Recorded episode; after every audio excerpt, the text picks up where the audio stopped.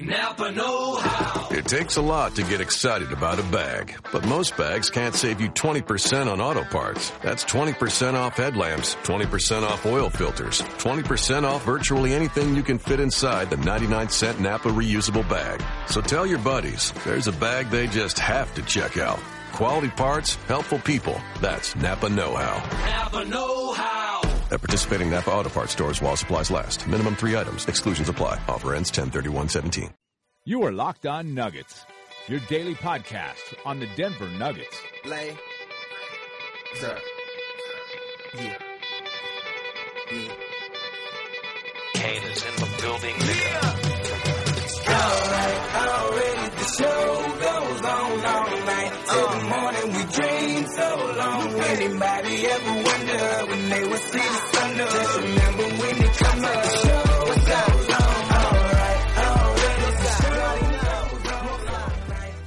What is up, everybody? Welcome to the Locked On Nuggets podcast, part of Locked On NBA Network. I'm your host, Adam Mares from DenverStiffs.com, the largest Denver Nuggets blog and community on the web. Check us out. Follow us on Facebook, Instagram, and Twitter. We've got lots of good stuff on there. And we are, this Nugget season, really taken off, uh, are, are really coming down to the wire in ways I didn't really expect. Obviously, the Yusuf Nurkic injury in Portland changed the equation a, a little bit, but I kind of thought, especially after that Charlotte game and just some of the effort and and the way that that game unfolded, I thought that you know the Nuggets probably weren't going to bounce back, but now they they've bounced back with two just really really gritty wins, shorthanded, um, and just a lot of new. Uh, basketball's so fun. The NBA so fun. There's so like new storylines popping up with this team that I didn't anticipate, and we're going to get to some of them here in this episode.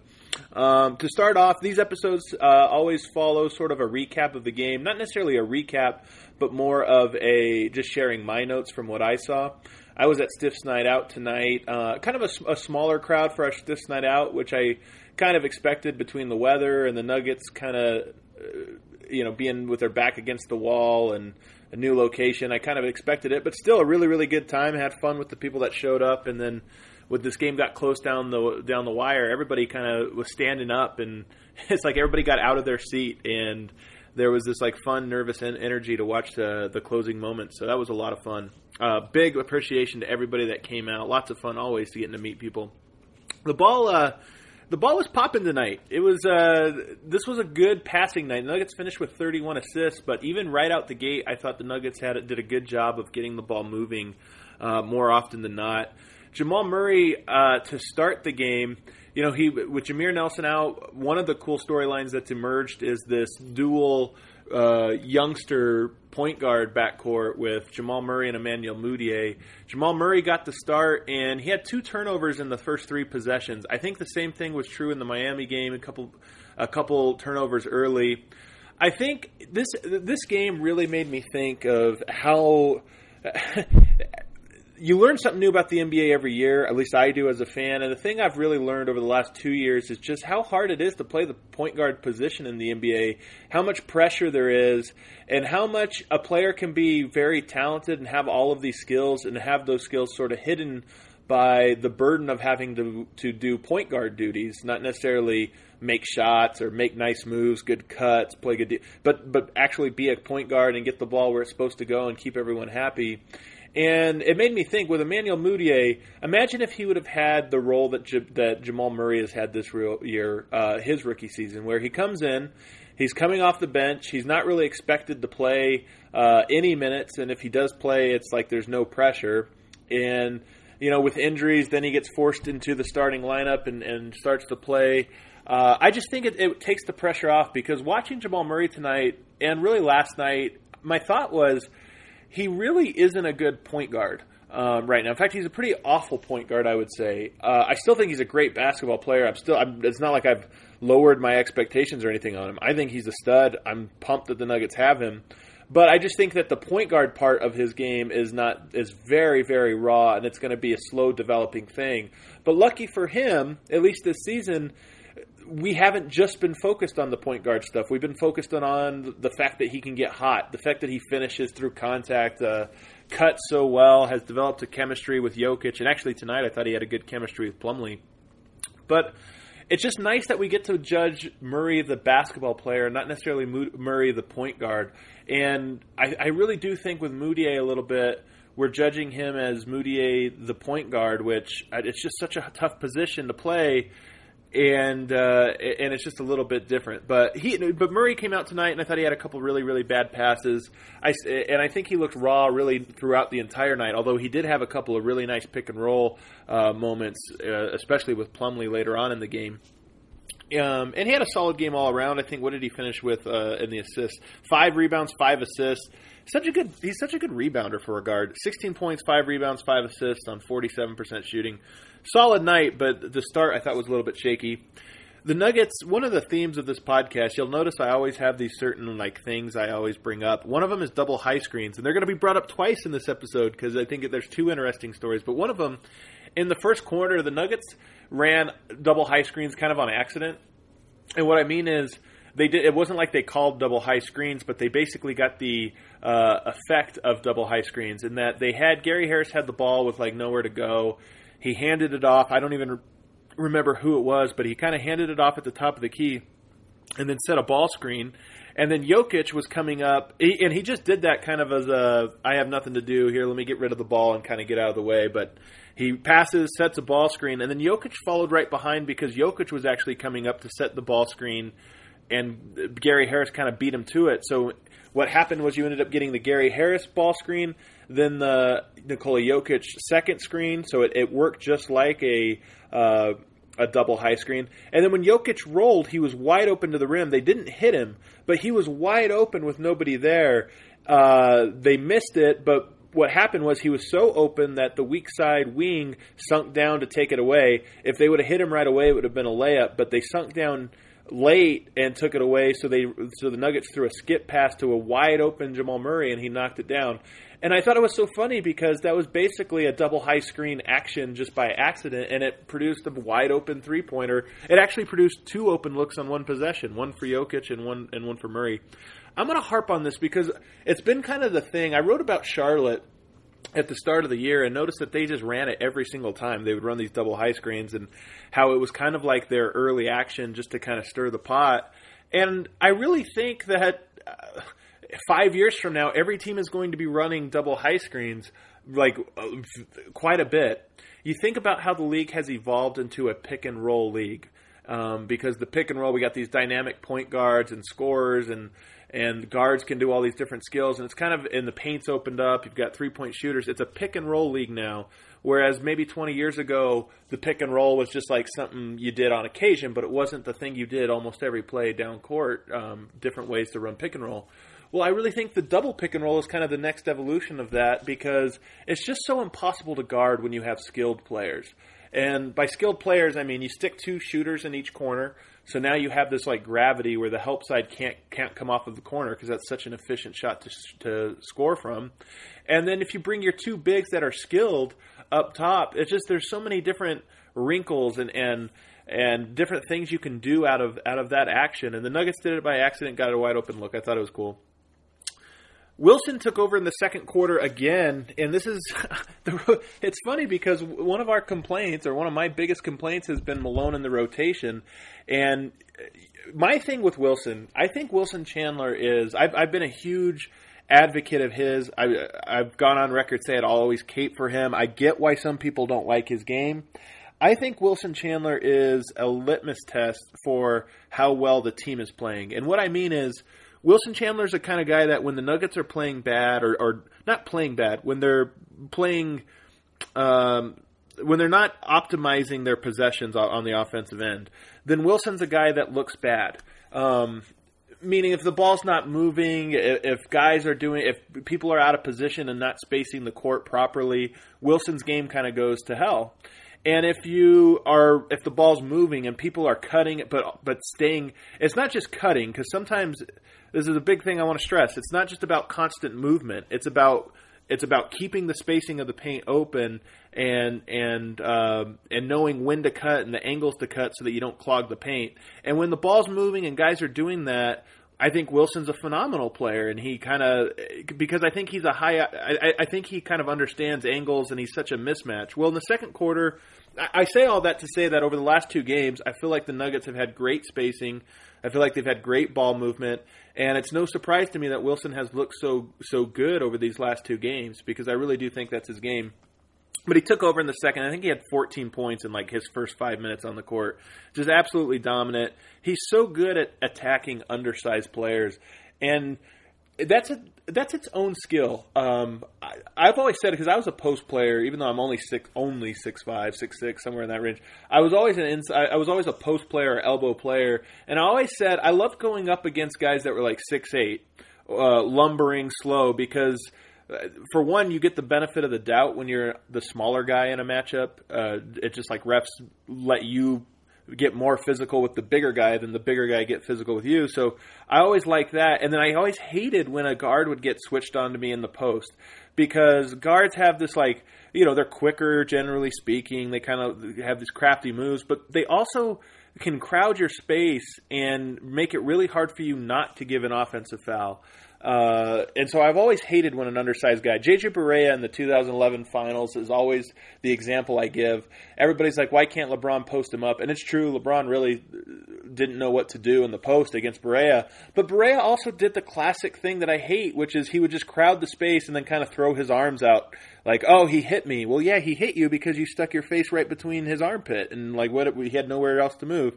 So I, I, say all that because Wilson Chandler is a guy that's really, really good at this. Actually, he's really, really good at posting up undersized guys because what you do in those situations is you can't just like use your size and mow them over. You get the offensive foul, but you can, if you're patient and in control, it's almost like you kind of inch your way towards the basket, or you inch your way to getting the defender off balance, or to like commit to one side. So like if you're trying to get them onto your left hip, you kind of inch your way to the left side till they jump to the left hip, and then you use the power because then you're not going through them; you're going kind of around them or, or around their shoulder. And, and Wilson's so good at that. Like he just he, he gets that mismatch. He doesn't mow through them. He uses a combination of strength and speed and and these little movements to to get to the rim. And he was just doing that every single time. Plumlee, Mason Plumlee finished strong tonight like he, he had two dunks on pick and rolls, and it was so. This is so key for him. I really do think this is going to be the thing that makes him sink or swim. One of the things that is going to make him sink or swim with the Nuggets is how well can he finish, and he's so athletic that I don't care if he goes for dunks every time and he's like 70% on dunks. I would rather him just do that, which is a low percentage for dunks. I just think he has to get in the mind frame of he's such a finesse player, but he needs to be a power player with the Nuggets in certain lineups. And tonight, I thought he did that. He got the ball in the roll and just went up strong, and nobody even challenged him, even though they kind of could have. But when a guy goes up strong, nobody wants to get dunked on. Nine times out of ten, or maybe eight times out of ten, the defense will just kind of get out of the way. And he he went up strong today and that was just such an encouraging sign. Maybe he's listening to the podcast. Maybe Mason is a big fan of the uh, Locked On NBA Network. But he had a couple of really good takes on the roll. I thought uh, two games in a row now, Plumlee has looked very good, and uh, that's great. He gives the Nuggets a whole different wrinkle. I will say the rotation. I, I do think that Plumlee playing with not Barton and obviously not Faried has been a good thing for him because he is good at when you kind of run pick and roll with him and put the ball in his hands. And I think the Nuggets still don't put the ball in his hands very much. I'm sure he's getting much fewer touches than he would like, um, even on a per minute basis. But I do think that uh, he'll get more and more comfortable, especially playing with more willing passers. And the Nuggets, especially the young guys, are just such willing passers. I think in part because they're smart players, and in part because they're a little bit afraid to over dribble and do something stupid. So it's kind of nice.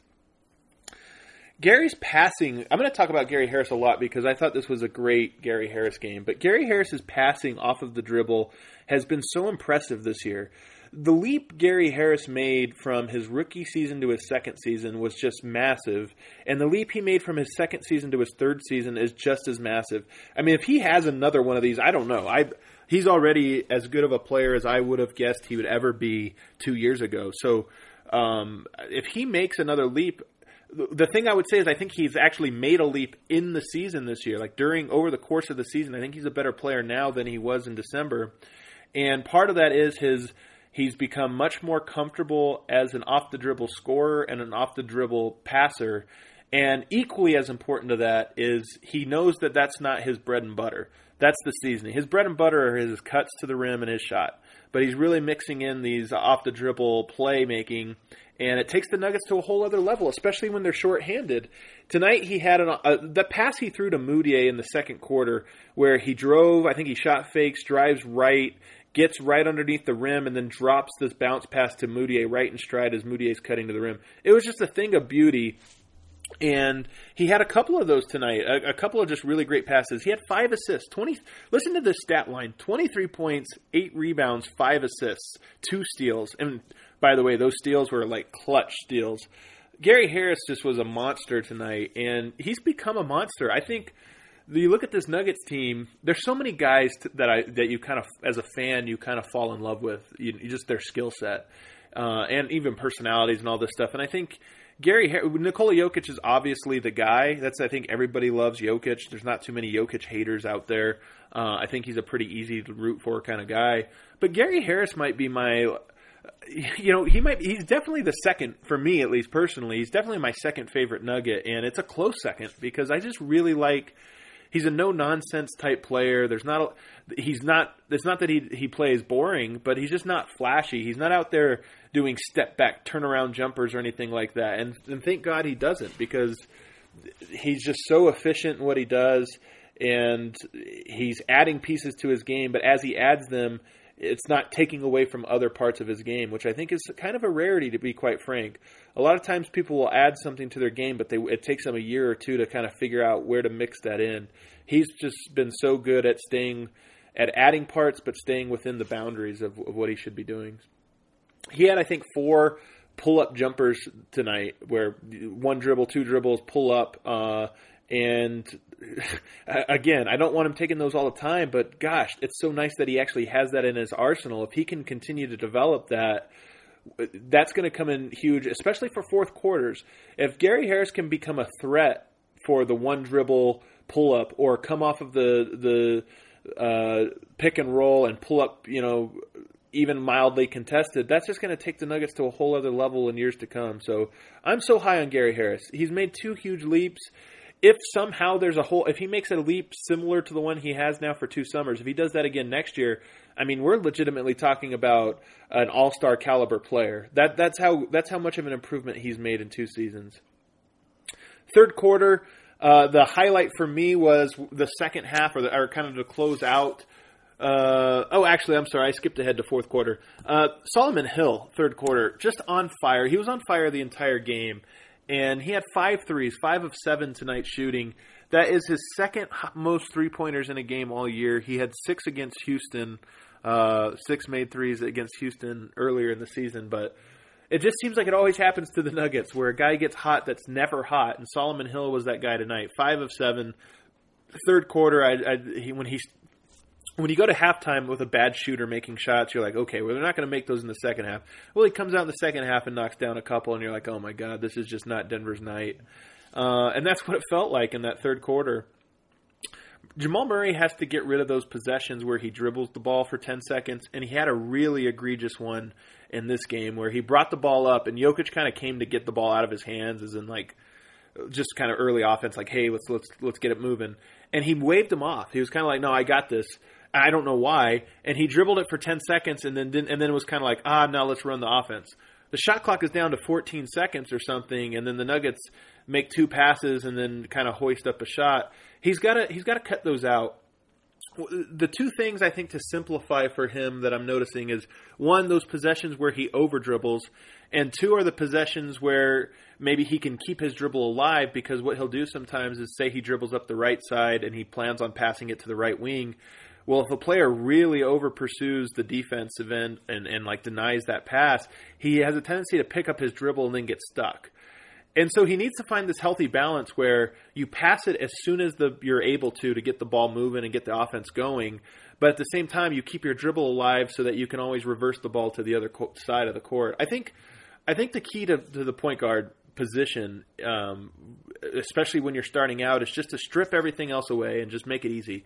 Come down the court, if you're wide open, then take a shot. You know, look to attack. But more often than not, just try to get the ball moving. Get that first pass and allow the first like kind of screen action and, and, and reversal and stuff to happen. Don't necessarily try to make a home run play on the first play. I think that's that's kind of the key for Jamal Murray. The fourth quarter, let's move there because the three guard lineup to me, I thought was the coolest part of the entire game. And you think about the Nuggets back court was very thin. The Nuggets rotation was very thin tonight. They only played eight guys, and Kenneth Faried only played ten minutes. Um, so it was a very very tight rotation. But the uh, three guard, the back court is especially tight because you've got Jamal Murray, you've got Emmanuel Mudiay, and you've got Gary Harris, and you really don't have anybody else that can play the two. Um, you know, without getting really, really creative. So you kind of figure that you were going to rotate those those three guys in and out.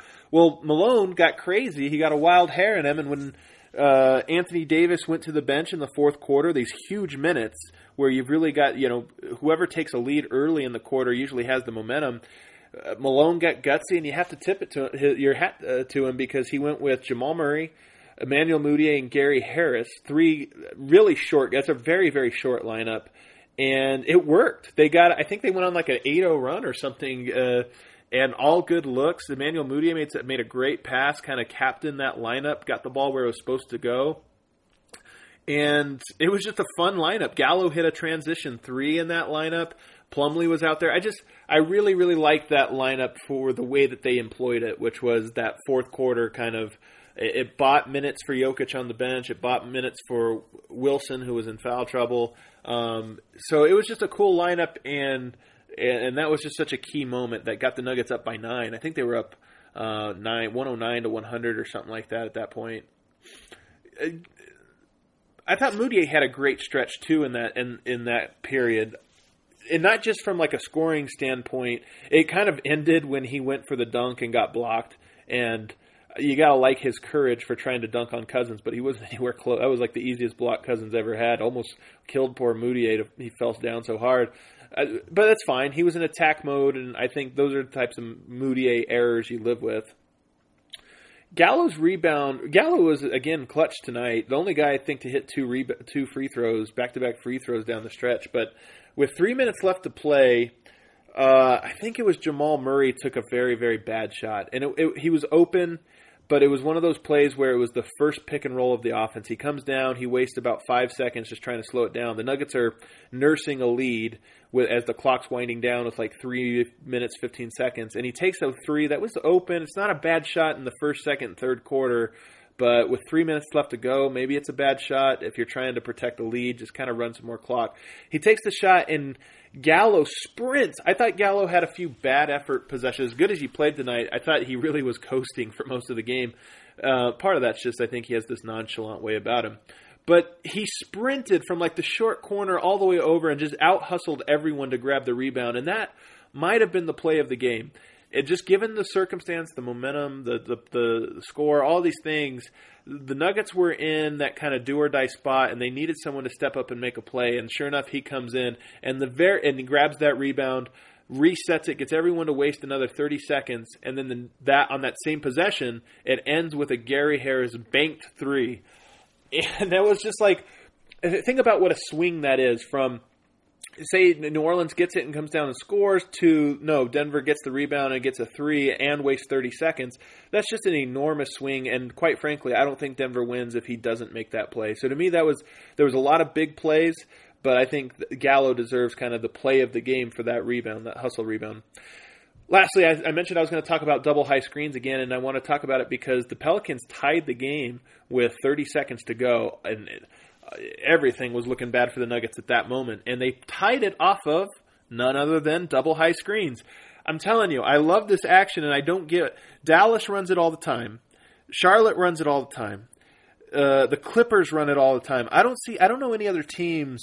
I, I could be missing one or two, but I don't know any other teams that run it as frequently as those three. And it just it just seems like it, when you have two, the more skilled players you have, especially skilled bigs, the more you can run that type of action. And they ran it kind of interestingly. They had, uh, I think, Boogie was the first screener, and uh, Davis was the second screener, and then Boogie popped. So he set the screen, waited a second. He didn't pop right away. He waited a second to time it, and then popped as Anthony Davis rolled. And what happened was Gallo was guarding Davis, uh, Plumlee on on Cousins And Gallo, since he was the second screen, had to kind of hedge out on Jrue Holiday to make sure you you know the guy guarding him, I think it was Gary Harris, had to fight through two screens. So you figure he's trailing the play. So Gallo kind of shows just for a second. But then why double high screens works is because the two bigs have to communicate. The three people have to communicate, and they have to communicate two conversations. Gallo and Harris had to communicate, which they did. He showed and then recovered. And then Gallo and Plumlee has to communicate. So Gallo has to have kind of two conversations or two reads. And he made the first one, but he didn't make the second one. And both he and Plumlee rolled to the rim with Davis, and it left Cousins wide open for three. And you could see if you watch the replay, you can kind of see Gallo when he realizes, "Oh crap, I made the wrong read." Um, and and you have to give Cousins credit. He hit two huge threes, and that was one of them to tie the game. Great play. I mean, simple play design, but that's just why I love it so much. Think about this with Jokic popping and Kenneth Faried rolling, or Jokic rolling and Wilson Chandler popping when he's playing the four, um, or Plumlee rolling and Jokic popping. And there's just so many combinations that I feel like work with the Nuggets. And the nice thing about actually with Plumlee and Jokic is you can run that double high screen and have either one of them pop, or you can run the double high screen. Sometimes teams will have the double high screen and then have one guy pop like or roll and then roll like half roll two steps and then roll back and set the back screen for the other guy. And it's just there's so much confusion you can create in that look that um, not that the Nuggets need pointers on offense. They had a 128 offensive rating tonight, so I don't think they need much help on the offensive end. But it's just an action that I love, and, and I'm curious to see if, if more and more teams start running it uh, in the future. Portland lost. They lost to the Jazz. They got spanked by the Jazz, and they looked just terrible. We were watching that game as well at SNO tonight, and um, I think the door's open. I'm curious to see what the Nuggets. Uh, they got they've got to beat Houston. They just got to keep winning. But it certainly looks like um, the Blazers are now. The, I, I would be shocked if they ran the table, which means if the Nuggets run the table, I think they're in. I think if the Nuggets drop one, there's probably a, still an 80% chance they can get in if they if they win all the other ones and lose one. I don't know that they can lose two. But they can lose one, and if they run the table, I think they're almost a lock to get in. So very encouraging time. As- Given where the Nuggets were a week ago, I think you have to be encouraged, and uh, and now it sets the table for an interesting game tomorrow night and a very interesting weekend. Nugget, assuming the Nuggets win tomorrow night, even if they don't, buy your tickets Friday and Sunday. Going to be the last chance to see the Nuggets either before the playoffs or until all the way until October. So buy some tickets to get there. Let's get Pepsi Center rocking and let's cheer on this team as they try to finish out the home stretch. Thanks for listening, guys. Don't forget to subscribe on iTunes. Leave a review if you haven't already because it helps me grow this show and I appreciate it very much. We'll see everybody tomorrow.